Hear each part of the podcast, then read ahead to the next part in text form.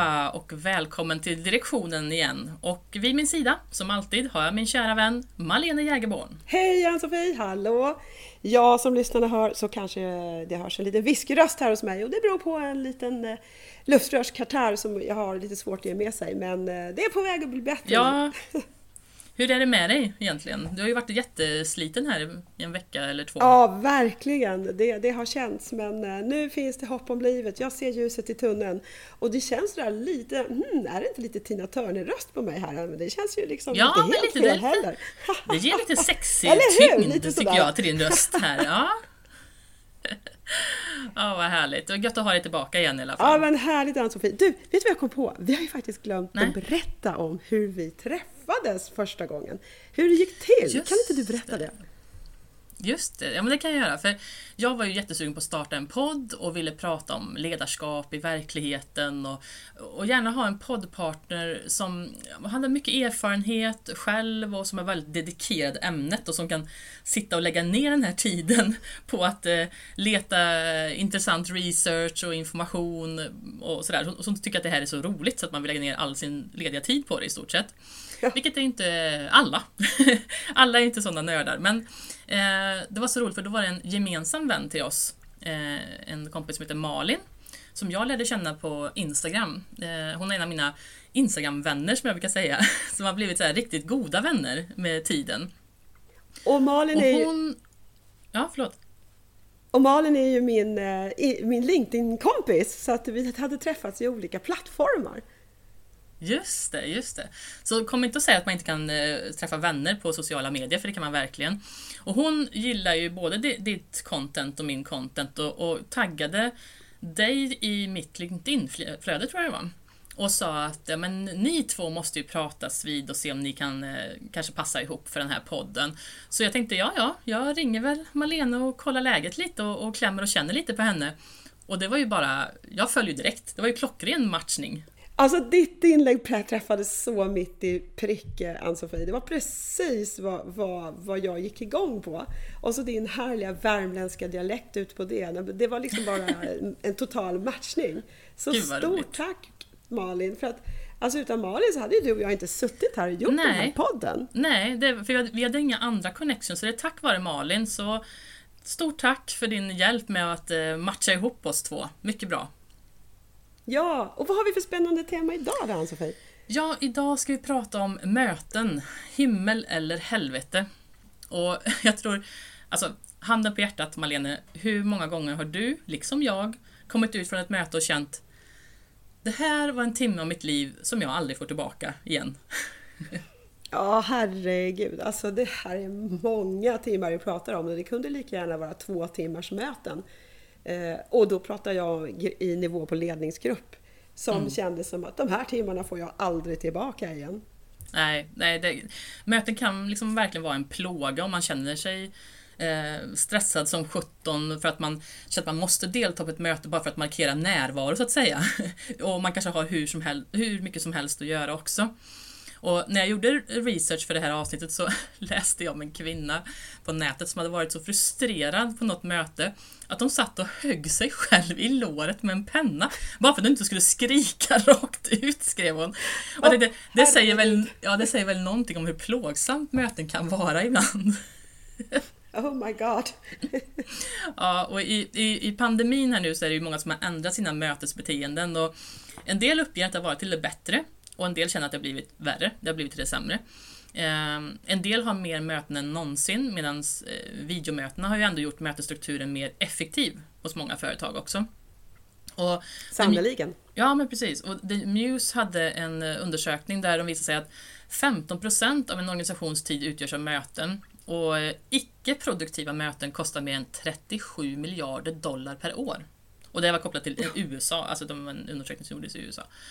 Ehm, och att anställda eh, kan lägga upp till fyra timmar per vecka på förberedelser även för sådana här ni vet enkla avstämningsmöten som man gör. Man kanske bara ska återrapportera till sin chef hur veckan har gått eller vad det nu är eller något sånt.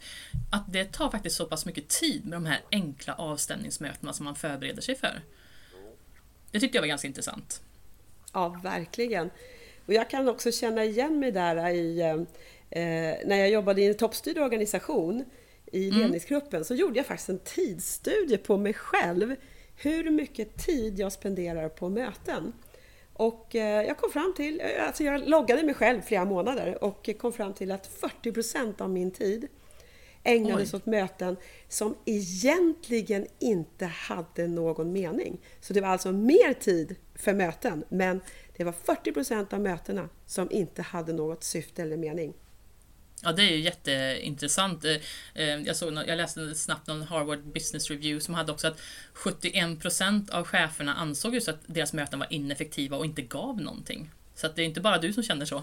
Det, verkligen! Och om jag bara drar en parallell då till när jag hade ett, ett familjebolag där det var väldigt eh, decentraliserat ledarskap.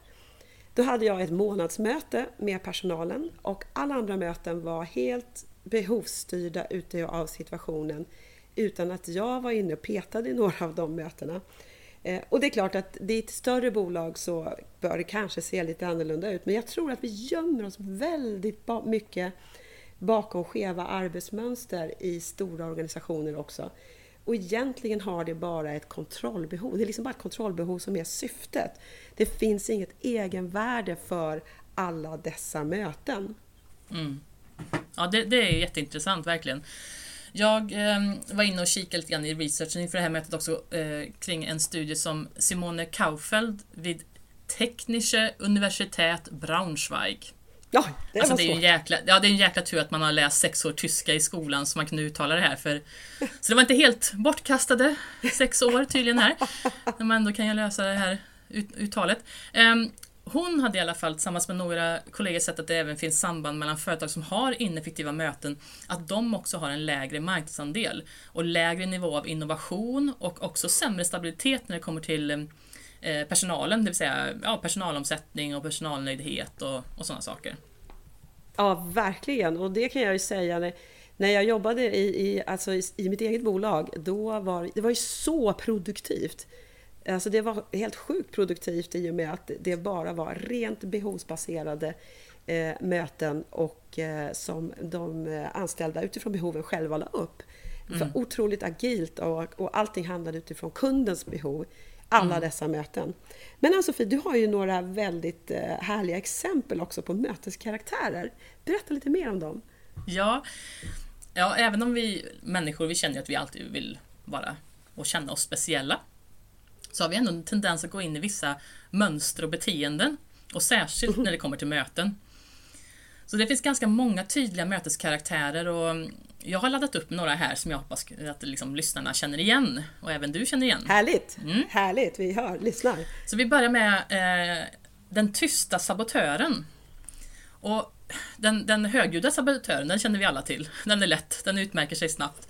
Men eh, den tysta sabotören, det är en slags blandning mellan offer och sabotör. Ehm, det är en person som visar liksom i hela kroppsspråket att den här personen är skeptisk och emot det man pratar om. Men den tysta sabotören är däremot väldigt smart. Den är smart nog att inte avslöja sig.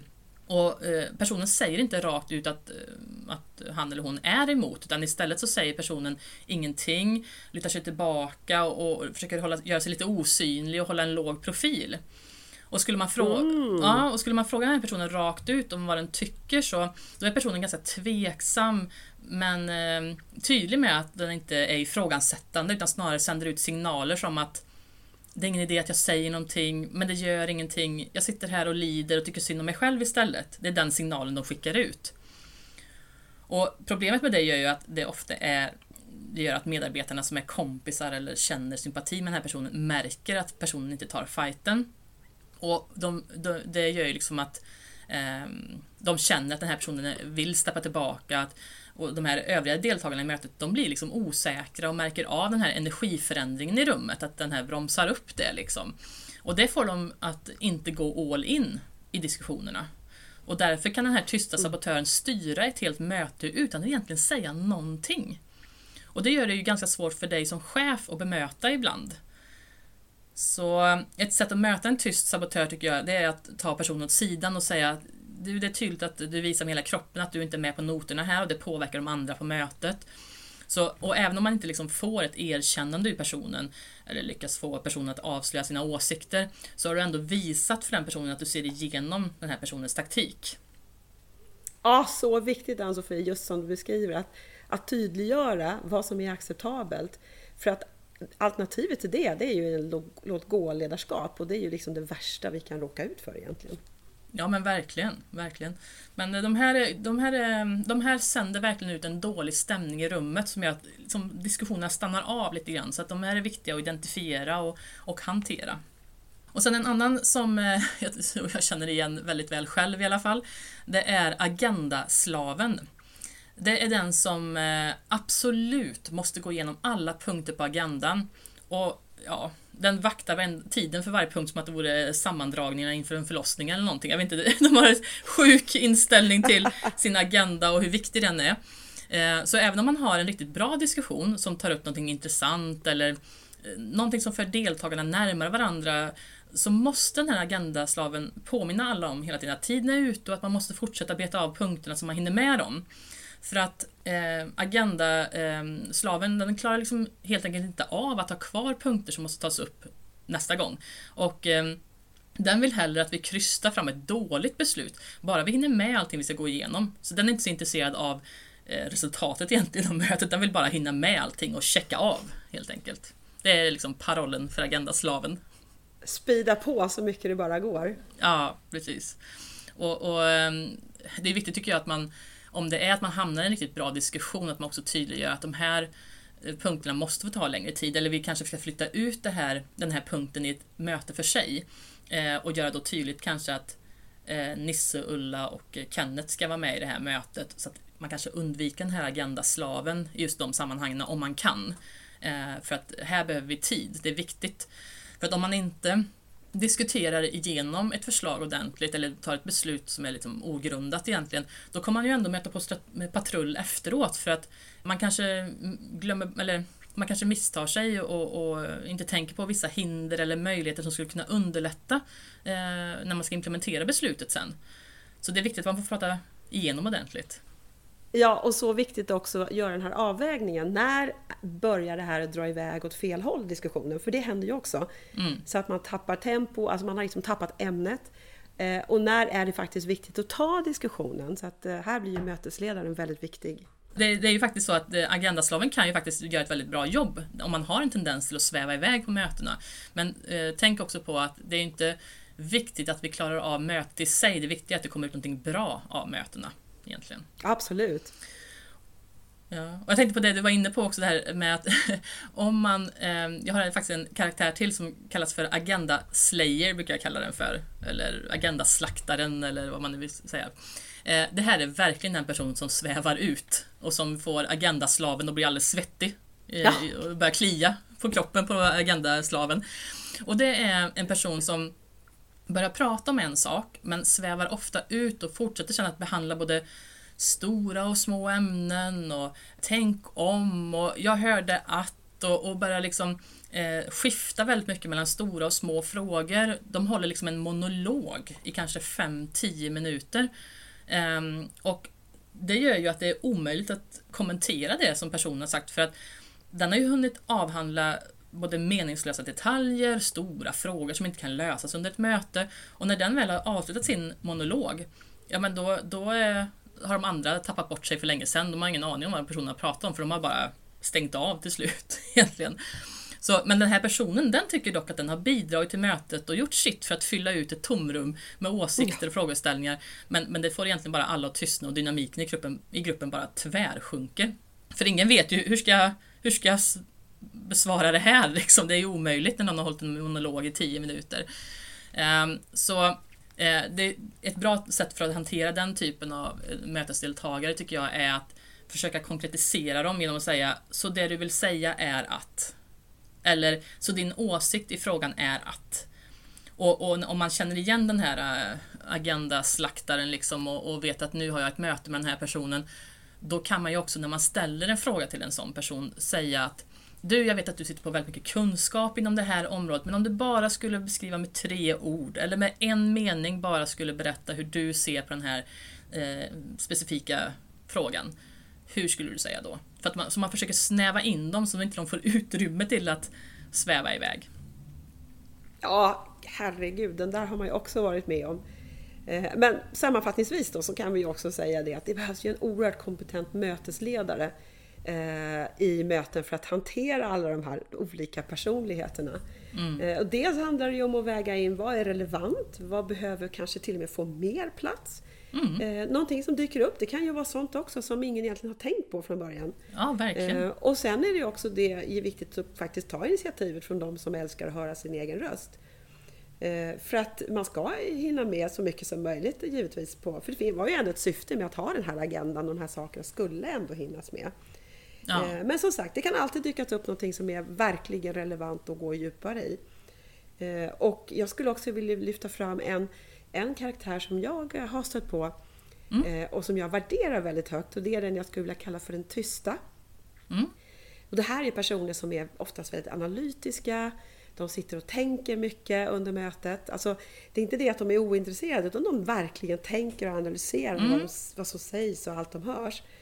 Och sen så det, så, det som är så fantastiskt med just de här personligheterna, det är att de kan liksom vid slutet av mötet komma med de mest geniala, fullkomligt engagerande summeringarna av vad som egentligen är viktigt av allt det som har sagts. Eh, oh, ja. och, och det här tycker jag är så skönt. Alltså de, de kommer liksom med det som allt, allt, all, alla andra, jag är då uppenbarligen inte den här personligheten, den analytiskt tysta. Eh, men det som den här personen kommer fram till är precis en sån fin sammanfattning av vad vi egentligen ville ha sagt i mötet. Och jag tycker de är helt underbara. Eh, ja men precis, både du och jag är väl sådana som vill eh, pladdra på. Kanske lite för mycket ibland också. Men det, det är så intressant med just de här tysta karaktärerna för de sitter och marinerar, analyserar och sen så bara trattar de ihop det till någonting riktigt, riktigt vass. Eh, Exakt! Och alla andra, alla andra sitter och gapar häpet. Och ja. liksom, var kom det här ifrån? Men alla är överens om att det här var liksom det bästa som har sagts på hela mötet. Ungefär så. Alltså, de, de, är otroligt värdefulla, dessa, det tysta, som jag brukar analytiska personligheterna.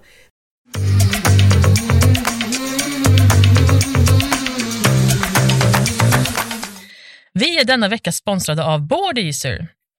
Boardeaser är ju en säker molntjänst med styrelseportal, rapportering och governance i en och samma plattform och som används av tusentals organisationer från den lilla startupen till stora koncerner.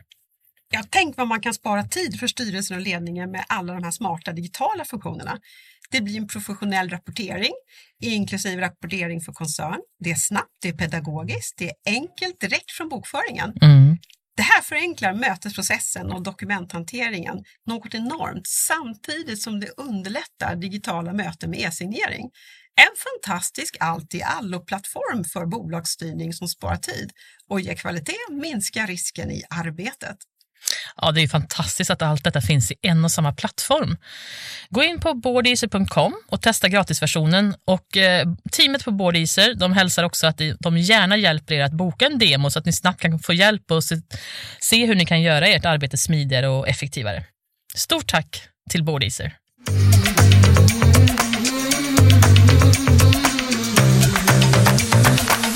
Men visst var det så att du hade andra exempel också på möteskaraktärer, Ann-Sofie? Ja, det stämmer. Jag, jag, jag lyssnade på Spanarna på P1, de tycker jag är så himla bra, och jag hörde Per Naroskin, eh, han nämnde en gång Massarini Mussolini. Och det tyckte jag var så klockren beskrivning och ett underbart namn också, så den, den har jag tagit till mig av. Eh, och enligt honom då så är en Massarini Mussolini det är en person som lyckas få med sig alla på arbetsplatsen på något sätt. Eh, det finns ju vissa personer som av någon märklig anledning liksom styr alla i en viss riktning och eh, liksom sätter gränserna på något sätt och, och, och styr liksom vilka samtal sen man ska prata om i lunchrummet och, och, och, på något sätt också lyckas styra andras åsikter dit den själv vill. För vi, vi människor är ju liksom följsamma, vi vill ju inte eh, avbryta någon eller liksom bryta en viss stämning eller liksom så, utan vi, vi följer på, vi hänger med liksom, i, som en social dans på något sätt.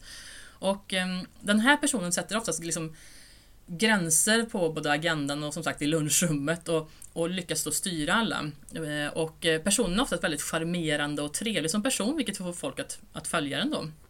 Och en sån person kan ju till exempel bli ganska uttråkad på ett möte och, och klippa av mötet att Jaha, men då var vi väl klara där eller?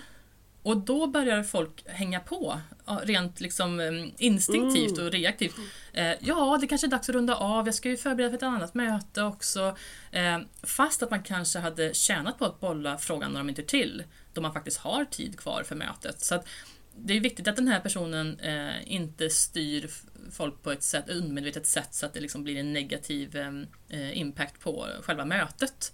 Men jag tyckte det var en så himla klockren beskrivning av den här liksom charmiga, inofficiella ledaren som styr alla i sin riktning oavsett vad den säger egentligen så hänger alla bara på utan att ens tänka efter vad det är de gör. Det tycker jag var rätt spännande. Ja, ja verkligen. Det är ju definitivt en karaktär att hantera som mötesledare. Och sen var det väl en till som du hade, Ann-Sofie, som också var jättespännande. Ja, precis. Den brukar jag kalla för The ID Gatekeeper. Ja, just och det, det. Ja, det är den som eh, sitter liksom by default och är emot. Jag säger nej. Ja. Motvalsen. ja, exakt. Eh, den viftar liksom per automatik bort nya idéer eller förslag och, och, om personen inte själv är bekant med idén sedan tidigare så kommer den aldrig i helsike att pröva en ny idé på mötet. Och säg till exempel att du är ny på en arbetsplats och ni diskuterar ett problem som ni löste på din förra arbetsplats på ett bra sätt men du får liksom aldrig chans att berätta om dina erfarenheter kring det här för den här personen den viftar liksom bort det här med det här är inte relevant för oss eller eh, vi gjorde något liknande för några år sedan eller något liknande. Du, du kommer aldrig att komma till tals med en sån person i rummet. Och Det är för att den här ID Gatekeeper den ser dig som en loose cannon bara för att personen själv inte är mentalt förberedd på idén. Så har du en sån här person i ditt team så kan du alltid runda den lite grann genom att eh, innan mötet gå igenom dina tankar och idéer med personen och gärna om den här personen har några intressen i frågan eller brinner för olika saker i frågan så är det ännu bättre. Så du kan få med den på din sida och liksom förbereda den på vad det är du ska gå igenom och varför du ska gå igenom det här. Eh, för då förstår personen att du är förberedd eh, och eh, kommer att liksom släppa fram dig på mötet. Ja, det är en slug strategi Ann-Sofie, verkligen. Mm, man får ju hantera folk. Som, ja, mot, alltså, folk är ju som de är. ja. Och jag skulle också vilja miss, eh, lyfta ett annat sammanhang där vi ju sitter och, i, i möten och det är ju i styrelserummet. Eh, för alla de här möteskaraktärerna, de finns ju även där. Eh, kan också finnas utanpåliggande härskartekniker. Och det här är ju givetvis inte bra i ett styrelserum. För där sitter vi ju alla med ett personligt ansvar för det första. Eh, och eh, vi har ett ansvar att ta beslut och eh, då är det otroligt viktigt att de här verkligen är genomdiskuterade, analyserade från olika perspektiv och att man lägger tillräckligt med tid och lägger det på de relevanta sakerna och inte svävar ut givetvis. Och mötesledaren i det här formatet det är ju styrelseordförande och det är ett, mm. ett ansvar som är reglerat i aktiebolagslagen hur, hur styrelseordföranden ska agera. Eh, så att här är det ju väldigt knepigt då om vi har de här typerna av mötespersonligheter eh, eller till och med härskartekniker utanpå, utanpå det då. Ja. Och i det läget som, som eh, styrelseledamot, om man märker att, att dialogen inte är sund, då bör man ju faktiskt överväga att lämna sitt uppdrag för att det, hela beslutsprocessen bygger på en sund diskussion i styrelserummet. Och finns den inte där, då finns det alla anledningar att faktiskt se över om, man, om det är värt att överhuvudtaget vara kvar i styrelsen. Mm. Eh, men som sagt, i verksamheter så har man kanske inte den möjligheten att bara kliva av ett uppdrag när man är anställd, utan det blir kanske en större process av det hela. Mm. Det är sant, det är sant. Ja, och, och det får inte bli att det blir eh, Mötena ska ju kännas, eh, man ska känna att man, särskilt i en styrelse, att man bidrar verkligen till verksamheten där och om man har trots försökt med att ta sitt ansvar för att få en bättre mötesstruktur och sånt där, pratat med styrelseordförande och såna här saker så kan det faktiskt vara så ibland att man känner att man, man kommer inte komma vidare i det här. Eh, så är det ju verkligen. Ja, verkligen. Eh, jag skulle vilja lyfta också ett, en mötesform som jag råkade ut för i ett större bolag. Eh, och jag kallar det här för alibi-möten. Mm. Och det är möten, ja, de, de, är, de är lite spännande och tyvärr så är de oerhört frekventa i en organisation där mycket bygger på kontroll. Eh, och alibimöten, det är helt enkelt det att du blir inbjuden till ett möte av din chef, så du har liksom inte direkt någon möjlighet att tacka nej. Du förväntas att delta eftersom det är chefen som, som sänder den här kallelsen. Eh, du vet inte riktigt syftet, du får ingen förberedande information. Eh, och egentligen så är hela syftet med mötet att eftersom du har varit med så har du också accepterat resultatet av mötet. Mm. Även fast du inte har någon möjlighet att påverka själva utgången under diskussionen. Du förväntas inte delta i den här eh, diskussionen ens. Eh, och det här är ju oerhört eh, stressande att som chef, när man vet att man jobbar mycket övertid, man vet att man vill lägga mer tid på sina medarbetare och jobba med att utveckla gruppen. Och så sitter man dagarna ut igenom på dessa alibi-möten som inte har något syfte och du egentligen inte förväntas bidra med någonting. Nej. Känner du igen det här? Ja, ja verkligen. Och alibi-möte, vilken bra, vilket bra uttryck. Eh, Eller hur? för det, det är ju verkligen typiska möten där man bara liksom markerar närvaro. Och som du säger, Ja. det, det är ju jäkligt fult också att man blir, man blir nästan tagen gisslan och ses som delaktig i Ja, besluten utan att ja. fått säga vad man tycker. Det är nästan lite... Absolut, och det, ja det är hela syftet. Så det är ju ett förfärligt demotiverande eh, sätt att, att leda en organisation på. Och det här är vanligt. Ja. Det, det, det, det är en del av toppstyrningen helt enkelt och den är, den är väldigt, väldigt tråkig. Ja, och det, det känns ju väldigt putinskt om man säger så. väldigt diktatoriskt. Det, ja, det känns Eh. lite diktaturmässigt, jag håller med om det. Eh, Ja. och, som sagt, det är ingenting man vill råka ut för. Nej, men jag, jag är inte förvånad. Det finns så mycket konstiga möten. Jag har faktiskt jag, jag har jag pratat faktiskt med en, en, eh, en person som hade varit med om ett riktigt, riktigt knäppt möte. Och eh, vi kan kalla honom för Anders, kan vi göra. Eh, han hade tillsammans med några kollegor varit på ett möte hos en samarbetspartner. Och de sitter där i konferensrummet, ett sånt klassiskt konferensrum, i godan ro och börjar diskutera. Och VDn för det här företaget som de besöker då, den står framme vid en whiteboard-tavla och börjar liksom engagerat gå fram och tillbaka framför tavlan och skriva lite emellanåt och sådär. Och allt eftersom diskussionerna blir mer och mer liksom aktiva och engagerade så, så ökar den här VDn takten och går omkring mer och mer i rummet, mer engagerat sådär.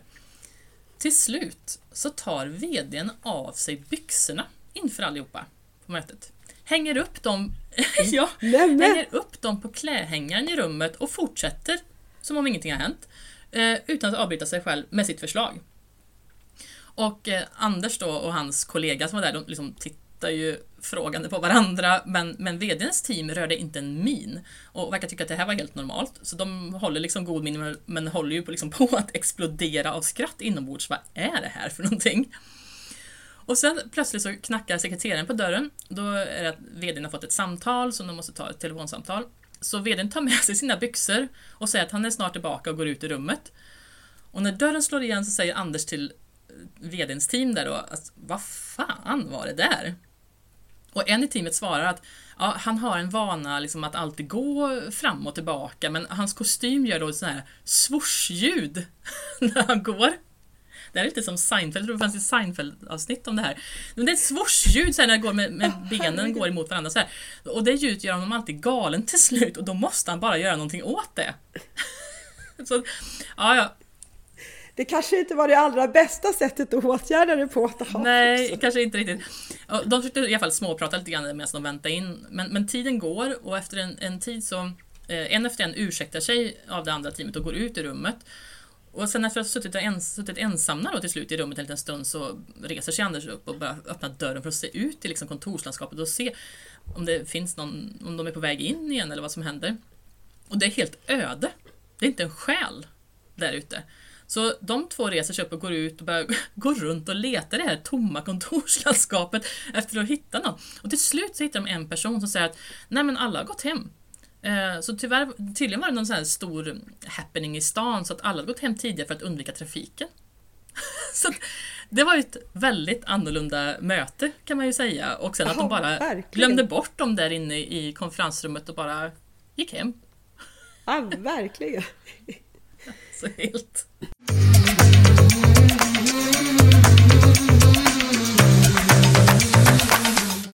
Och jag, jag kollade också upp lite grann hur det ser ut i Sverige då, för du hade ju lite siffror från hur det ser ut i USA med möten.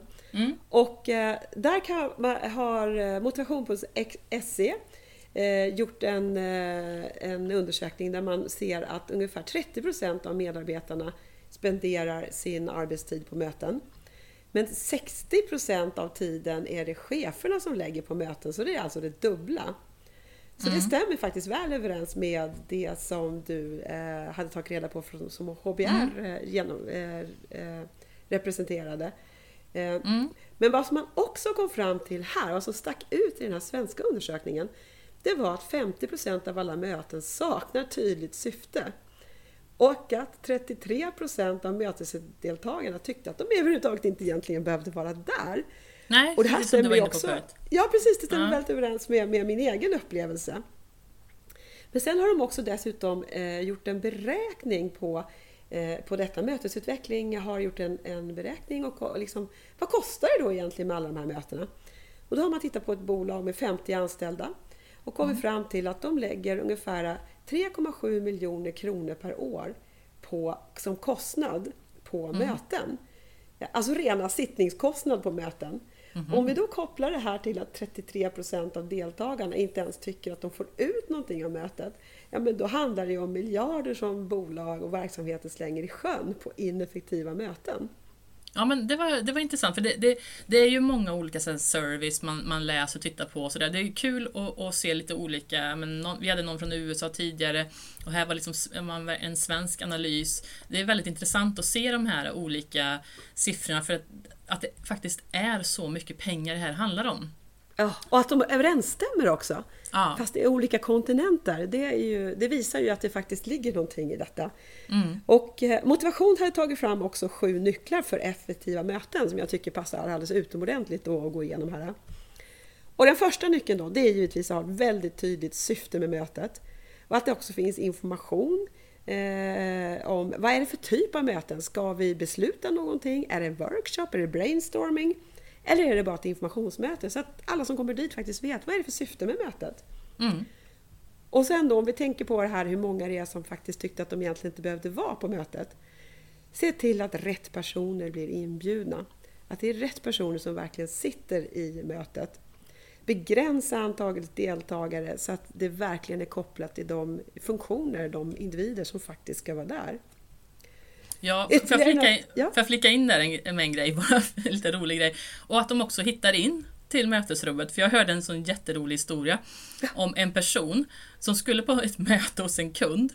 Men sen när han stod i receptionen och frågade receptionisten vägen till mötesrummet så feltolkade han det totalt.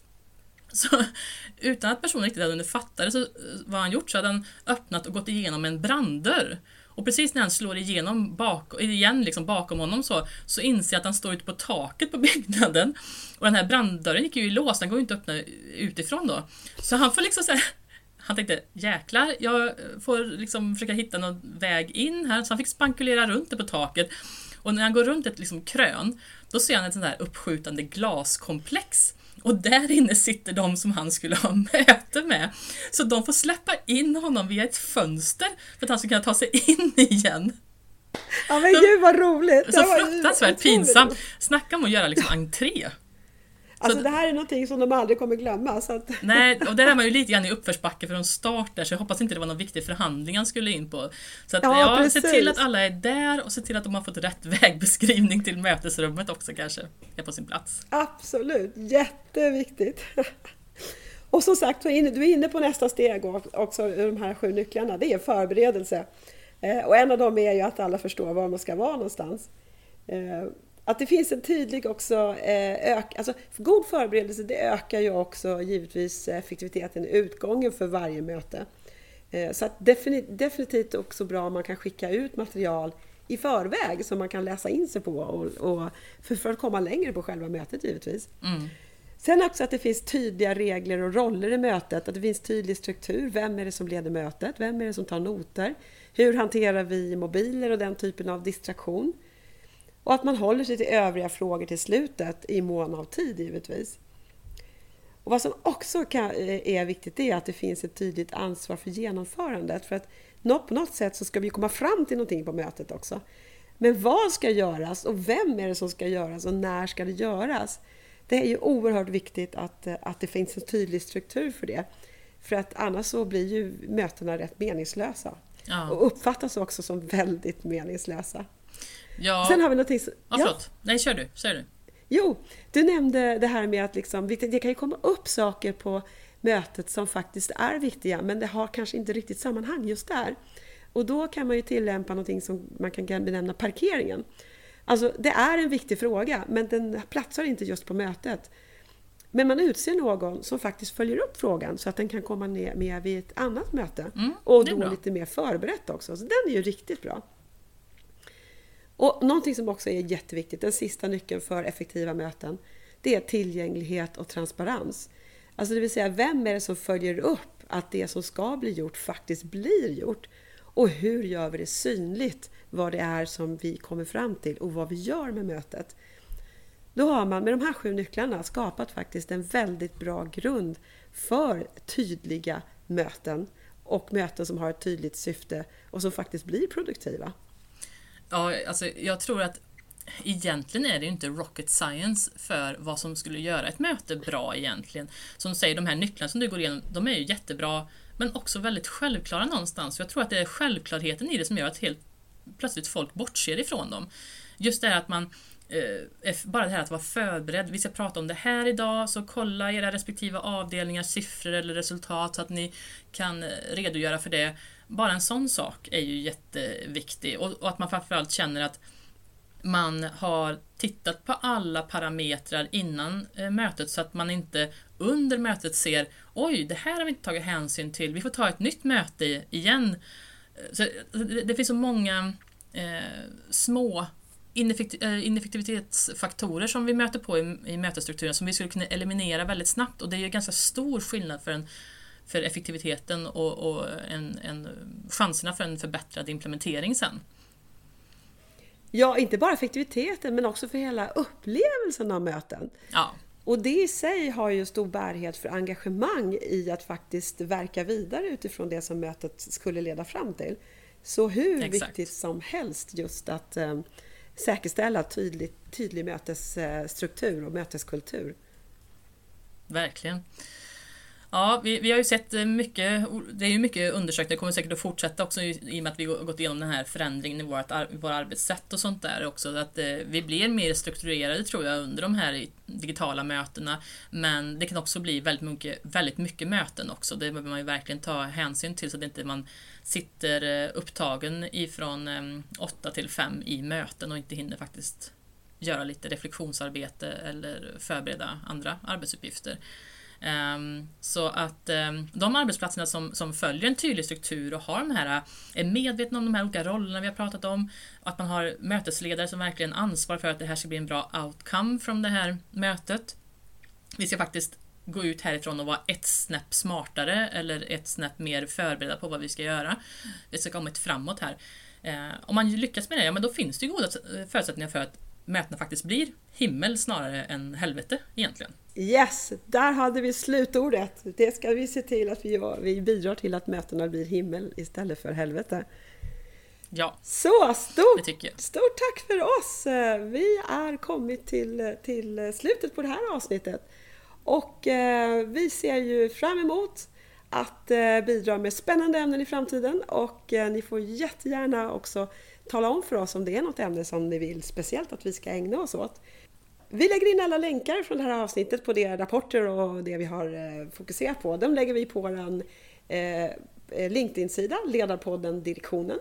Där kan ni hämta upp dem och titta lite mer i detalj på dem.